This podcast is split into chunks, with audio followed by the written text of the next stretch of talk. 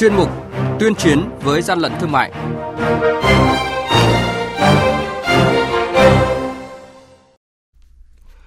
Thưa quý vị và các bạn, quản lý thị trường Quảng Trị ngăn chặn kịp thời gần 2 tấn lòng lợn đã bốc mùi hôi đang trên đường tiêu thụ. Hải Phòng phát hiện kho thiết bị đo đường huyết giả mạo nhãn hiệu onco Plus. Sau Tết Nguyên đán liên tiếp xử phạt các cây xanh vi phạm. Quản lý thị trường quyết liệt các giải pháp quản lý thị trường xăng dầu. Cần Thơ đề nghị khởi tố một vụ giả mạo nhãn hàng hóa bao bì cà phê bột. Đây là những thông tin sẽ có trong chuyên mục tuyên chiến với gian lận thương mại hôm nay. Nhật ký quản lý thị trường, những điểm nóng. Quý vị và các bạn thân mến, đội quản lý thị trường số 2 Cục Quản lý Thị trường tỉnh Quảng Trị phát hiện phương tiện biển kiểm soát UN7879 đang vận chuyển sản phẩm động vật không đảm bảo vệ sinh thú y đã phối hợp với lực lượng chức năng dừng và kiểm tra phương tiện này. Tại thời điểm kiểm tra, lực lượng chức năng phát hiện phương tiện đang vận chuyển gần 2 tấn nội tạng lợn đã bốc mùi hôi thối, không đảm bảo vệ sinh và an toàn thực phẩm. Người vận chuyển số tăng vật này là ông Võ Đại Vận, trú tại huyện Kỳ An, tỉnh Hà Tĩnh, không xuất trình được giấy tờ chứng minh liên quan đến số nội tạng này. Đội quản lý thị trường số 4 Cục Quản lý thị trường thành phố Hải Phòng phối hợp với lực lượng chức năng kiểm tra nơi cất giấu tăng vật là kho chứa hàng của công ty cổ phần vật tư trang thiết bị y tế Việt Pháp tại số 170 Thư Trung, Đằng Lâm, quận Hải An, thành phố Hải Phòng. Tại thời điểm kiểm tra, lực lượng chức năng phát hiện hàng trăm máy đo đường huyết mang nhãn hiệu oncol Plus cùng nhiều tài liệu hướng dẫn sử dụng, thẻ quy định bảo hành, bảng quy đổi và đánh giá kết quả đo đường huyết và một số thiết bị y tế đều không có hóa đơn chứng từ chứng minh nguồn gốc với trị giá hàng hóa hơn 1 tỷ đồng. Hàng nhái, hàng giả, hậu quả khôn lường.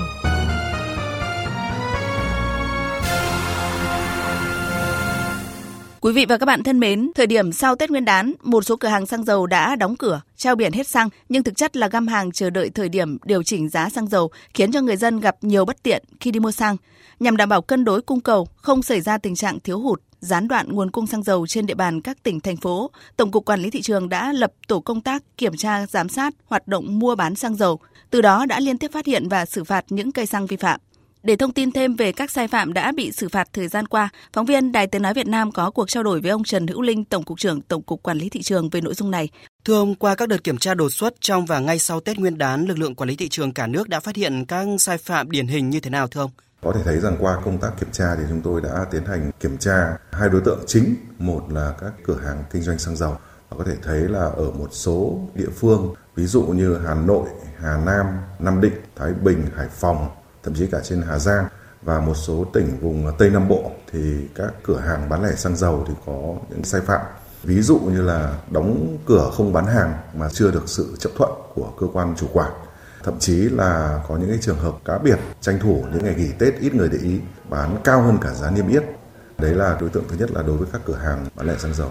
Đối tượng thứ hai đây là các thương nhân phân phối. Thì trong thời gian qua, qua công tác kiểm tra xử phạt thì chúng tôi cũng đã xử phạt thậm chí là kiến nghị thu hồi giấy phép một số thương nhân phân phối xăng dầu mà không đáp ứng được điều kiện kinh doanh. Vâng, theo phản ánh của người tiêu dùng, sau Tết hoạt động kinh doanh xăng dầu vẫn có tình trạng găm hàng chờ tăng giá. Vậy lực lượng quản lý thị trường đã có các biện pháp xử lý như thế nào đối với các doanh nghiệp thương nhân đầu mối tư nhân vi phạm thưa ông?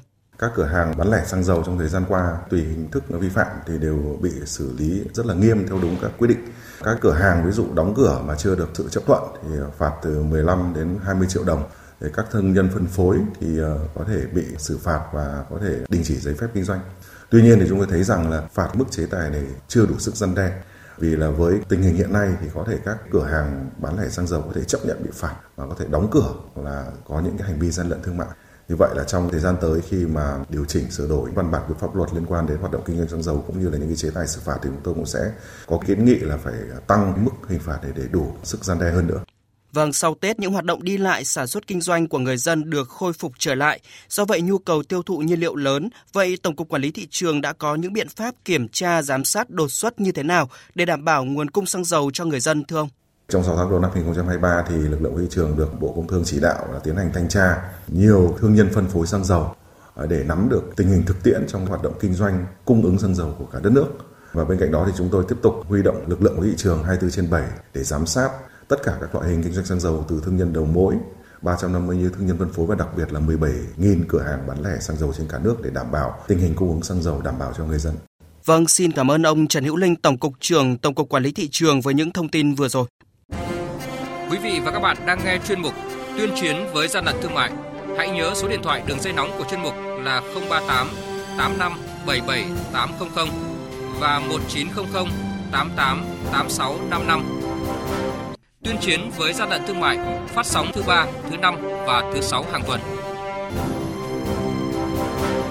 Thưa quý vị và các bạn, Cục Quản lý Thị trường Cần Thơ vừa chuyển hồ sơ sang công an đề nghị khởi tố một vụ làm giả nhãn hàng hóa bao bì là cà phê bột. Thông tin từ Cục Quản lý Thị trường thành phố Cần Thơ cho biết, đội quản lý thị trường số 1 thuộc Cục Quản lý Thị trường Cần Thơ đã nhận được đơn tố cáo của các cơ sở sản xuất cà phê Tuấn Kiệt, địa chỉ tại thành phố Sóc Trăng, tỉnh Sóc Trăng. Theo đó, đơn vị này tố cáo chủ cơ sở tại địa chỉ số 132 D12, khu dân cư Hồng Loan, khu vực 5, phường Hưng Thạnh, quận Cái Răng, thành phố Cần Thơ đã làm giả nhãn hàng hóa bao bì cà phê Tuấn Kiệt. Ngay sau đó, đội quản lý thị trường số 1 phối hợp với đội 3 thuộc phòng cảnh sát kinh tế, công an thành phố Cần Thơ và cảnh sát khu vực, công an phường tiến hành kiểm tra bắt giữ gần 1.500 gói, loại gói 500 gram được đựng trong 17 bao ni lông. Qua đấu tranh xác minh làm rõ, các lực lượng chức năng cho biết có dấu hiệu tội phạm làm giả mạo nhãn hàng hóa và bao bì hàng hóa. Đội quản lý thị trường số 1 đã chuyển toàn bộ hồ sơ vụ việc sang cơ quan chức năng điều tra để truy cứu trách nhiệm hình sự.